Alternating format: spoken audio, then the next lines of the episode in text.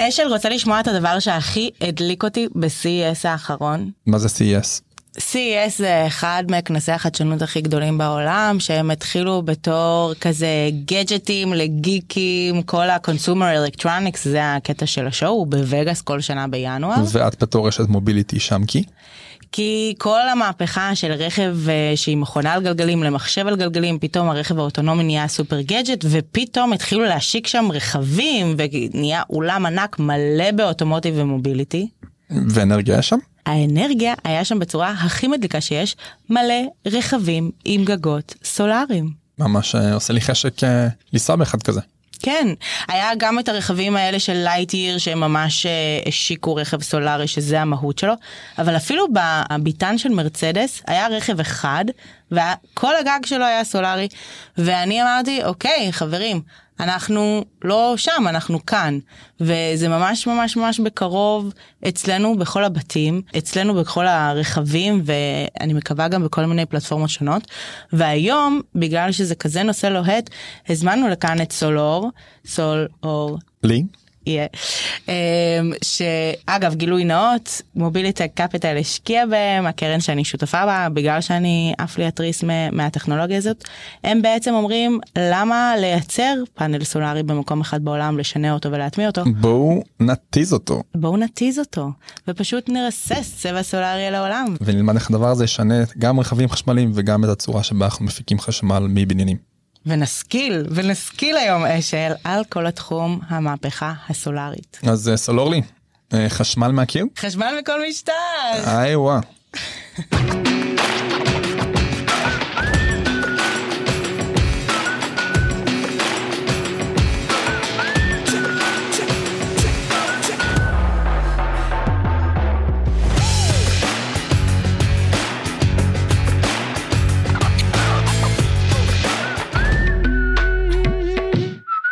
שלומית זמיר.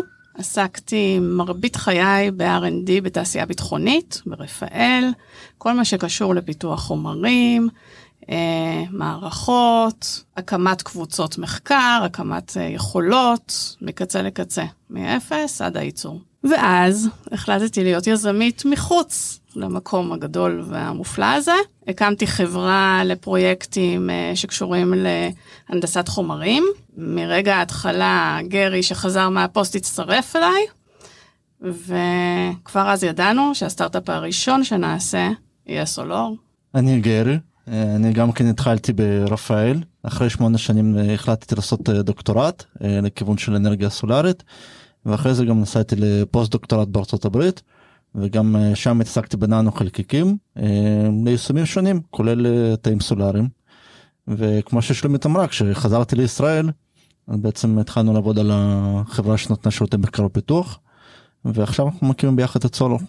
ומה סולור עושה? סולור הולכת לשנות את העולם הסולארי שאנחנו מכירים היום. כל מה שאנחנו מכירים מבוסס על טכנולוגיה של סיליקון שהיא כאן מזה עשורים אבל מכניסה אותנו לקופסה מאוד מצומצמת ומסוימת שמגבילה את השימוש. סיליקון כלומר תאים סולאריים שעשויים מסיליקון תאים פוטו-וולטאיים. נכון אותם תאים שאנחנו רואים בשדות סולאריים אותם תאים שאנחנו רואים על גגות של בתים זאת הטכנולוגיה הקונבנציונלית האמינה הוותיקה והזולה אבל היא לא מספקת מספיק טוב את הסחורה ויש עוד עולם שלם שיכול לעשות שימוש באנרגיה החינמית והנפלאה של השמש, ואנחנו כאן כדי לאפשר לעולם לעשות את השימוש הזה בצורה נוחה, אסתטית, זולה, זמינה ונכונה. אז יש לנו פרק שלם שנקרא חכמה בשמש על כל התחום של אנרגיה סולארית ואיך תאים פוטו-וולטאיים עובדים אבל מה בעצם ההבדל אז בין פאנלים סולאריים כמו שאמרת שאנחנו מכירים על גגות. עבר לבין... זמנם עבר זמנם אבל למה? לבין הטכנולוגיה של סולור. כל הטכנולוגיה של הפאנלים הסולאריים שאנחנו מכירים מתחילה בייצור של אותם פאנלים במקום אחד בעולם בסין ואז מתחילה לעבור ידיים מיד ליד אה, בשיטות הפצה שונות ובסוף בסוף אה, הדבקה או יישום של אותם פאנלים בצורה מאוד מלאכותית שעולה עוד כסף למבנים, לפלטפורמות השונות ששם אנחנו רוצים, לשדות. אנחנו מסתכלים על מרכז העיר ואנחנו רואים פלטפורמות שהן לא מנוצלות בכלל. אבל יש להם שטח ענקי. אנחנו רואים בניינים רבי קומות, אנחנו רואים עשרות אלפי מכוניות שנוסעות להם, אנחנו רואים כל מיני רכיבים מחומרים, כמו פלסטיק, חומרים מרוכבים, אנחנו רואים זכוכיות, ולמעשה כשאנחנו מסתכלים על מרכז העיר, אנחנו רואים שדה סולארי ענק ולא מנוצל, שרק ממתין לנו שם. למה עד היום לא ניצלו אותו? כי אף אחד לא רוצה להשתמש בסיליקון שחור כדי לצפות את כל העיר בשחור. בנוסף, הפלטפורמה היא כבדה, לא כל בניין יכול לסחוב כזה משקל. בנוסף, לא כזה אסתטי הצירוף של הבניינים, הבתים הפרטיים היפהפיים שאנחנו משקיעים בהם המון כסף, והמערכות הסולריות הפחות יפות שאנחנו מתקינים על הגגות האלה. מבחינת התזמון, בן אדם צריך לבחור באופן נפרד מתהליך הבנייה את הצורך שלו ואת הרצון שלו לרכוש את המערכת הסולארית. זה לא קנייה בקליק אחד, אנחנו מוסיפים עוד קליק שמעכב את תהליך הקנייה.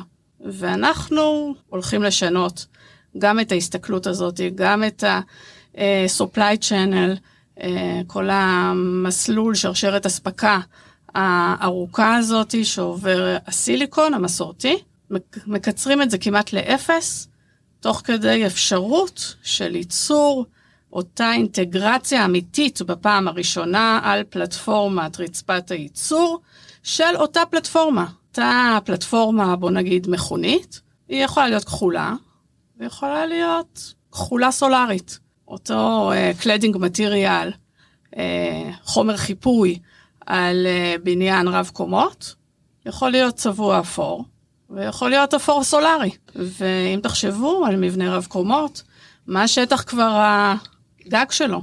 עכשיו תחשבו מה שטח כל הקירות שלו. ברור שיש לזה משמעות מדהימה. אז איך בכלל הופכים פאנל סולארי, שאנחנו מכירים אותו כקשיח, למשהו נוזלי שאפשר להתיז? בעצם כדי להפוך את הפאנל סולארי הזה למשהו נוזלי, אנחנו עושים אה, מעקף קטן. אנחנו בדרך כלל את הסיליקון, כדי לגדל את הוויפרים האלה של סיליקון, זקוקים לטמפרטורה של משהו כמו 700-800 מעלות צלזיוס. אה, בחלק משיטות הייצור גם מעורבות מערכות ואקום גבוה. במקרה שלנו אנחנו מסנטזים את החומר בצורת ננו חלקיקים ואז בעצם ברגע שזה מפוזר בצורת ננו חלקיקים אז אנחנו יכולים לפזר את זה בנוזלים שונים. ברגע שהחומר מפוזר בנוזל אנחנו יכולים כבר ליישם אותו למשטחים שונים בתהליך שלא דורש לא ואקום אה, ובמקרה שלנו גם לא טמפרטורה ואז ברגע שזה מיושם בדיוק כמו תהליך צביעה אנחנו מבצעים עוד אה, קצת אה, קסם כדי לגרום לחלקיקים האלה לדבר אחד עם השני. וזה בעצם הסוד של סולור. אתם מדברים פה על איזשהו צבע שהוא צבע סולארי שאם אני מבין נכון הוא לא עשוי מסיליקון. אז הייתי שמח להבין ממה הוא עשוי ואולי אפילו אמרת איך החלקיקים מדברים אחד עם השני. אז אני קורא לזה הולכה איך בסוף אה, החשמל אה, נכנס מנקודה נכנס ויוצא משתי נקודות פלוס ומינוס כמו שאנחנו מכירים בפאנל רגיל. פתחו בזמן האחרון כל מיני טכנולוגיות של אה, שכבות דקות.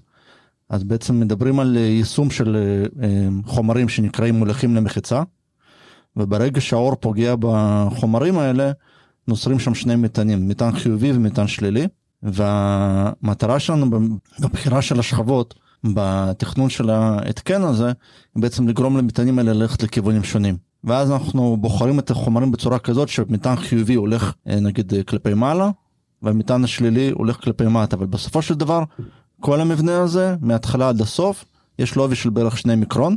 בהשוואה לפאנל רגיל לתא בפאנל רגיל שהוא בערך כמה? הווייפרים של סיליקון הם אה, בסביבות ה-200 מיקרון. ואתם ממש יכולים לקחת את הצבע הזה ולבוא למבנה קיים למשל להחליט שהיום יבוא ואת כל החזית הדרומית איפה שיש הרבה שמש אתם בוחרים לצבוע ולהפוך את החלון לחלון סולארי. אנחנו לא מדברים על צביעה במבנה קיים התהליך צביעה שלנו כן צריך להיות באיזשהו מפעל בעצם אתם מביאים את המכונות ריסוס לפס ייצור עצמו איפה שמוציאים את הבלטות שיהיו הקירוי לאותו מבנה או הזכוכיות שאני משערת שרוב המשרדים היום הם זכוכית ואז הם פשוט יוצאות לשטח כבר צבועות בצבע הסולארי. היום למעשה העלות של פאנל סולארי אם אנחנו מפרקים את העלות של פאנל סולארי למרכיבים אז החומר הוא אחראי בערך ל-10% מהעלות. עוד 90% מהעלות זה בעצם כל הנושא של השרשרת אספקה, להביא את זה למקום למקום, לשווק וכך הלאה. ובעצם זה שאנחנו נביא את זה לרצפת ייצור של מפעל קונבנציונלי, אנחנו נחסוך חלק גדול מהעלויות. עכשיו, המספר הזה של 10% מאוד חשוב, כי כשבחרנו לאיזה כיוון סולר תלך, אז בעצם בחרנו טכנולוגיות שונות, ואז ראינו שיש נגיד טכנולוגיות שמשתמשות בחומרים שמכילים מתכות כבדות. חומרים כמו פרט או קדמיום, שזה חומרים שהם בדרך כלל מסרטנים, ויש היום רגולציה מאוד כבדה שאוסרת שימוש בחומרים האלה ברכיבים אלקטרוניים, או בצבעים, נגיד אנחנו מדברים על קירות, אז היום גם בארצות הברית וגם באירופה, אתה לא יכול להשתמש בצבע שמכיל עופרת. אז אנחנו בחרנו בין החומרים האלה את החומר שלא מכיל את החומרים האלה, לא מכיל לא עופרת ולא קדמיום. אם אנחנו מדברים על הטכנולוגיות האלה, נגיד אנחנו היינו בוחרים באיזושהי טכנולוגיה עם יעילות גבוהה ב-50%, אבל צריך לזכור שהמחיר של החומר הוא רק 10% מהעלות. זאת אומרת שהלקוח בסוף יחסוך רק 5%. לכן כשאנחנו בחרנו את הכיוון של סולר, אז רצינו לפתור את הבעיה גם של החומר, אבל גם של שרשרת האספקה, איך מביאים בסוף את הדבר הזה ללקוח. אתם בעצם מתארים מצב שבו אתם עושים אינטגרציה בתוך השרשרת ייצור ובאמת חוסכים הרבה כסף. אמ, יש הבדל בין הפתרון שלכם לבין פתרונות אחרים של פאנלים אה, גמישים ודקים? אפשר להסתכל בעיקר על שתי קבוצות. קבוצה אחת זה קבוצה שמבוססת על סיליקון, סיליקון דק, גמיש. התהליך הייצור של הסיליקון הוא לא תהליך ירוק, ותהליכי ההובלה של כמויות הסיליקון האלה, גם הם לא בדיוק תהליכים ירוקים. מה שאנחנו מציעים זה חומר שונה, שנקרא CIGS, copper, אינדיום, גליום, סלנייד. שזה בעצם ארבעה חומרים שמרכיבים נכון, את הצבע הסולארי שלכם? תרכובת. תרכובת. והחומר הזה אין לו, אין לו מקור סיני, הוא זמין. אנחנו מסנטזים את התרכובת, זה חלק מה-IP שלנו. זאת אומרת שאתם מייצרים אותו במעבדות שלכם היום. היום כן. ואנחנו הולכים, כמו שנאמר כבר כמה פעמים, לרצפת הייצור. בוא נגיד לצורך העניין רצפת הייצור שכיום צובעת מכוניות.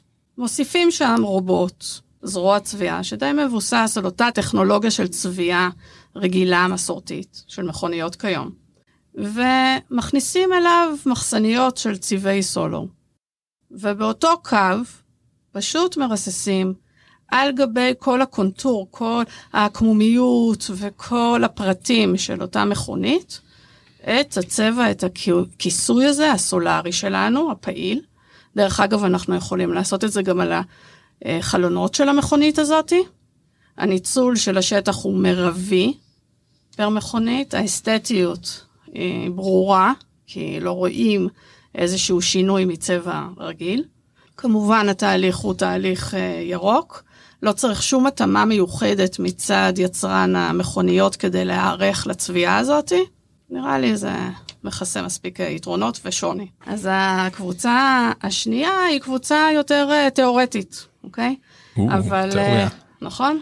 אבל היא מדוברת, וכל מי שחולם את חלום הצבע הסולארי, ואת החלום הזה אנחנו לא המצאנו, אה, מדובר על קבוצת חומרים אה, אחרת שנקראת perovskite. חלקיקי אה, חומר שונה, יש להם כל מיני הרכבים. אז למעשה כשאנחנו מדברים על המשפחה הזאת של חומרי perovskite, אז איזשהו חומר אורגנו מתכתי שבתור המתכת יכולים להיות שם כל מיני חומרים לדוגמה עופרת או בדיל. שמה שאנחנו לא רוצים אותם. עופרת אנחנו בטוח לא רוצים. בדיל הוא טיפה פחות מסוכן אבל עדיין נחשב למתכת כבדה. אבל בכל מקרה כשאנחנו מסתכלים על העולם הזה זה עולם שצמח מאוד מהר באקדמיה בשנים האחרונות. הוא משך המון המון תשומת לב בגלל יעילות יחסית גבוהה של החומרים האלה. מה, מה שם... מאפשר בחומרים האלה בעצם לאפשר את אותה המרה של אנרגיית שמש לאנרגיה חשמלית? זה כמו סיליקון? עובד כמו בסיליקון? לא יש כל מיני שיטות לייצר אותו.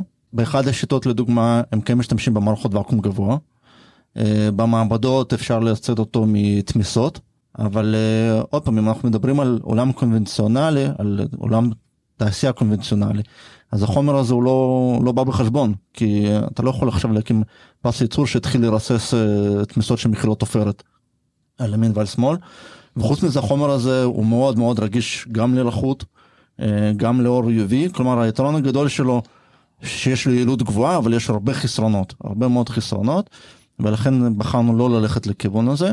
אם אנחנו דיברנו קודם על חומרים שמכילים עופרת או בלי עופרת, אז מבחינת perovskite, אלה שלא מכילים עופרת יש שם בדרך כלל יעילות מאוד נמוכה. וכדי להגיע ליעילות גבוהה בדרך כלל כן מכניסים כמויות די יפות של עופרת בסוף לא יוכלו להיות על הבניינים.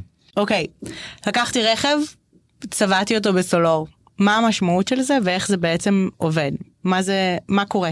אז כשאנחנו מדברים על אה, תאים סולאריים של שכבות דקות, יש שם בדרך כלל איזושהי שכבה עיקרית שכבה שבולעת את האור, והיא יוצרת משהו שנקרא PN junction, סוג של uh, צומת עם מוליך מחיצה מסוג אחר, שהוא יכול להוליך או חור או חורים, שזה מטענים חיוביים, או אלקטרונים, שזה מטענים שליליים, והבחירה של החומרים היא זו שגורמת להפרדה של המטענים בתוך ההתקן. בסופו של דבר כשאנחנו מגיעים למגעים, אז אנחנו מתכננים את ההתקן בצורה כזאת שהמטענים החיוביים מחוברים נגיד למגע העליון והמטענים השליליים מגיעים למגע התחתון.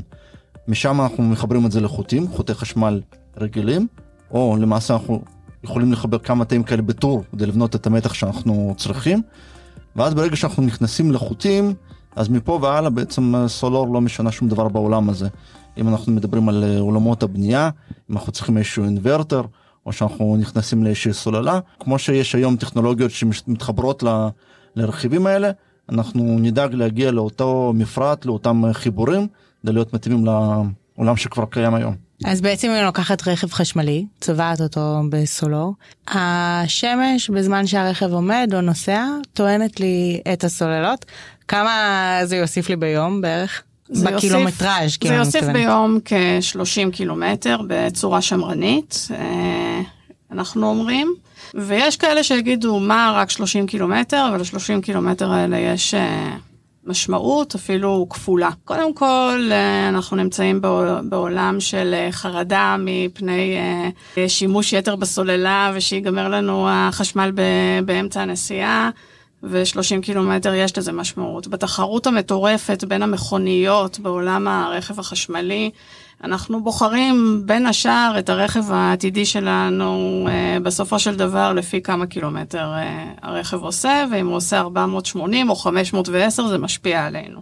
הסתכלות אחרת זה הסתכלות על כל אלפי, מאות אלפי המכוניות שנמצאות לנו במרכז העיר, שהם היום יצטרכו להתחבר לגריד, שכבר היום נמצא בצרות. הנה, באותו יום שאנחנו חוסכים חלק ניכר מהצריכה שלהם, שבמקום להתחבר לגריד, הם פשוט מתחברים לשמש באופן טבעי. הם גם ככה בעיר נוסעים קצת יחסית, נכון. ולכן השהייה שלהם במרחב העירוני ונסיעה קצרה חלק גדול מזה יפוצה על ידי האנרגיה שהם יקצרו בעצם מהשמש. כן, גם תכלס, נגיד יש לי רכב עם 400 קילומטר, אני לא נוסעת בו כל יום, כשאני נוסעת בו אני נוסעת אולי את ה-30 קילומטר, זאת אומרת שעם סולור אני לא אצטרך להטעין. נכון. רוב הזמן, למעשה... אלא אם אני מתכננת עכשיו נסיעה לסופש. אז uh, למעשה זה נכון, מי שנוסע פחות מ-30 קילומטר ביום לא יצטרך לעולם להטעין. גם אם הוא חונה בצל או זה יום חורף? לא, לא, אז הוא יקבל פחות מ-30, אבל פחות, אבל יותר מכלום. אז אה, כן, וגם זה מצטבר, כמו שאת אמרת, אם את לא אה, נוסעת, אז זה אה, ממלא כל יום 30. רגע, אז, אה, כל כלי רכב יכול להתבע סול אורית? בוודאי, וככל שהרכב אה, גדול יותר. אורלי, סול היקרה מדברת על סולוריות. סולוריות. וסולריות. ואני מסתכלת על זה בצורה של העיר העתידית כחוק המספרים הגדולים. קצת מהרכבת, קצת מהרכבים, קצת מהקירות. בסופו של דבר אנחנו מדברים על עוד שטח ועוד שטח ועוד שטח. ואז בואו נחשוב מה השטח כבר של שדה סולארי שמבטל שטח ירוק וטבעי בשביל לאגור חשמל. אנחנו מגיעים בקלות לשטחים האלה. מפלטפורמות קיימות שעומדות שם בשמש, בתוך העיר קרוב לצרכן הסופי. מדהים. מתי אנחנו רואים את הפאנל הראשון שלכם על רכב? אנחנו מתכננים לא רק פאנל על רכב, אלא כיסוי יותר משמעותי על רכב בסוף שנת 25. אנחנו יוצאים מהריבוע. ו... אהבתי, אהבתי מאוד. יפה, ואם אני מקבל שריטה ביום באוטו שלי אני מתעצבן והולך לפחח אולי, כנראה שלא, האוטו ישן קצת. אבל אם אה, צבע סולארי נסרט, אז אם יכול להיות מצב של קצר או הרס של התא, מה, איך אתם אה, נמנעים מזה? למעשה כבר היום כשאתה קונה רכב בצבע אדום, כחול, לא משנה איזה צבע, זה לא שכבה אחת, יש שם הרבה שכבות, ותמיד יש שכבת מגן אה, חיצונית שגם אהבה יחסית. ולמעשה היום כשאתה רואה איזושהי שריטה קלה על האוטו שלך אלא אם כן הילד של השכן נורא התאמץ בדרך כלל זה תהיה שריטה מאוד uh, על השכבה החיצונית הזאת ולא תחדור פנימה uh, לתוך האזורים היותר uh, רגישים או לתוך הצבע. כמובן שאם תהיה איזושהי מכה שהיא תגרום ממש לכיפוף של הפח או לפגיעה יותר משמעותית אז אותו חלק יצטרך להיות מוחלף אבל מבחינת התוכנית שלנו כל חלק כזה בפני עצמו יהיה אלמנט וגם צריך לקחת בחשבון שהשיטה הזאת של שכבות דקות היא הרבה פחות רגישה לפגיעות נקודתית מאשר נגיד אה, סיליקון. יש היום חברות רכב שמדביקות תאים סולאריים פשוטים על הרכב אז חוץ מזה שאתה רואה שם המון אה, ריבועים ברגע שריבוע אחד כזה נפגע כל המערך אה, מת במקרה שלנו הפגיעה, הרגישות לפגיעות נקודתיות היא הרבה הרבה יותר נמוכה. טוב אני מרגיש שיש כאן אה, צבע מהפכני שקוף שבכלל לא נראה כמו צבע זה נראה מרגיש כמו צבע של רכב רק עם הפלוס הסולארי זה לחלוטין הדבר הגדול הבא בתחום האנרגיה והמוביליטי. לחלוטין. אבל אם הייתם חייבים לבחור משהו אחר מה הדבר הגדול הבא בעיניכם? הדבר הגדול הבא יהיה בעצם אה, איזושהי טכנולוגיה לשמור את כל האנרגיה הזאת. היום אנחנו משתמשים בטכנולוגיה שמשתמשות בהרבה מאוד uh, ליתיום אבל יש כבר חברות שמתחילות לדבר על uh, סוללות שמכילות בעצם uh, סודיום נתרן בעברית. שמה טוב בהם? הרבה יותר זולים. הזמינות של נתרן היא פחות או יותר אינסופית וגם מבחינה בטיחותית הם הרבה יותר טובים. החיסרון שלהם כרגע זה שיש להם צפיפות משקלית יחסית נמוכה וגם היציבות פחות טובה מאשר ליתיום אבל העולם מתפתח. ומה טעון שיפור? אולי רגולטורית אנחנו uh, מסתכלים היום על האנרגיה הסולארית, ואנחנו לא מאפשרים לאנשים לאגור את החשמל לצריכה הביתית שלהם, אלא מחוברים ישירות לגריד. הדבר הזה... בישראל. בישראל. והדבר הזה uh, מעמיס את הגריד, uh, ולכן באזורים מסוימים בארץ שרבועים בשמש כבר זה לא אטרקטיבי uh, לשים עוד פאנלים סולאריים, בגלל שאין מספיק. Uh, אפשרות מבחינת עומס ה grid כדי להעביר אותו לצרכנים. ואני חושבת ששינוי ברגולציה ב aspect הזה יעשה שינוי מאוד גדול, אה, גם באטרקטיביות של הטכנולוגיה הסולארית והפאנלים הסולאריים אפילו בטכנולוגיה הנוכחית, לפני שאנחנו נביא את שלנו, אנשים אה, יהיה להם יותר incentive, יותר drive אה, להשתמש בזה, כי מעבר לזה שזה יחסוך להם כסף, הם יהיו פחות רגישים גם לתקלות בקווי החשמל. וכמובן שאנחנו מקווים שהבית שלהם יהיה מקורה בצבע שלכם. ככה שיהיה להם את הגישה לטעינה של הסוללה מאנרגיה סולארית. תכלס כלי רכב חשמליים זה ממש הקבלה של השמש והגירה במקום. נכון. זה היה קלאסי. ותגידו, איך התניידתם לכאן? כמובן ברכבת. וופ וופ. בלי פאנלים סולאריים. עדיין, עדיין. עדיין. יש כן. לכם אנקדוטה מגניבה מתהליך הפיתוח שלכם, או איזשהו גילוי שגיליתם על תחום האנרגיה הסולארית? בזמן הקורונה ייצור אה, הסיליקון בסין ירד ב-90 אחוז. ואחד הסיבות המוזרות לזה זה שבעצם מפעל שמייצר סיליקון ובסין יש איזשהו מפעל שהקימו על גדות נהר והרעיון היה להשתמש בחשמל הידרואלקטרי בתור מקור אנרגיה ובגלל ההתחממות הגלובלית באותה שנה התפוקה של התחנה הידרואלקטרית ירדה משמעותית והתפוקה של אותו מפעל ירדה ב-90 אחוז אז כשמדברים על סיליקון ושינוי אקלים וכל הנושא של התחממות גלובלית זה סיפור שמאוד uh, מלמד אותנו שגם אם אנחנו לא נפתור את הבעיה הזאת מהר יהיה לנו מאוד קשה להתמודד איתה בעתיד. מדהים. שלומית וגרי איזה כיף שבאתם המון המון המון המון תודה אנחנו מחכים כבר לנסוע ברכבים סולאריים זה חלום מבחינתי ואשל מחכה לרכבת סולארית. אני, אני, אני, אני באתי להגיד שאני מחכה לצבוע, לצבוע את הבית שלי בצבע סולארי ולוודא שאני מנצל כל חלקת גג קיר ו... ריהוט גינה בחצר. אני חושב שאשל באיזשהו שלב ירצה לטוס ואז הפאנלים סולאריים שיהיו קלים על המטוס הם אפילו יותר משמעותיים מאשר לרכבת. חברים, היה תענוג לארח אתכם. אני אנצל את הבמה להודות למשרד האנרגיה שגם עוזר לנו וגם עוזר לכם בעידוד הפרויקטים המדהימים שלנו. נכון. אז תודה לכם על התמיכה בפודקאסט. תודה למייקרוסופט פור סטארט-אפס, יש להם אחלה תוכנית ליזמים, כדאי לכם לבדוק אותה. תודה לך אורלי. תודה לך אשל ולתימור ולמירי, ואם אתם רוצים להמשיך לעקוב ולהגיד לנו גם מה אתם חושבים, אנחנו בכל הסושיאל מדיה, מלינקדאין לפייסבוק לאינסטגרם ואפילו בטלגרם. נשמח לריוויו שלכם באפליקציית ההסכתים האהובה עליכם. אה, חמישה כוכבים. חבר'ה, חשמל על הקיר. חשמל על כל דבר, וופ וופ, כל משטח הוא חשמל פוטנציאלי.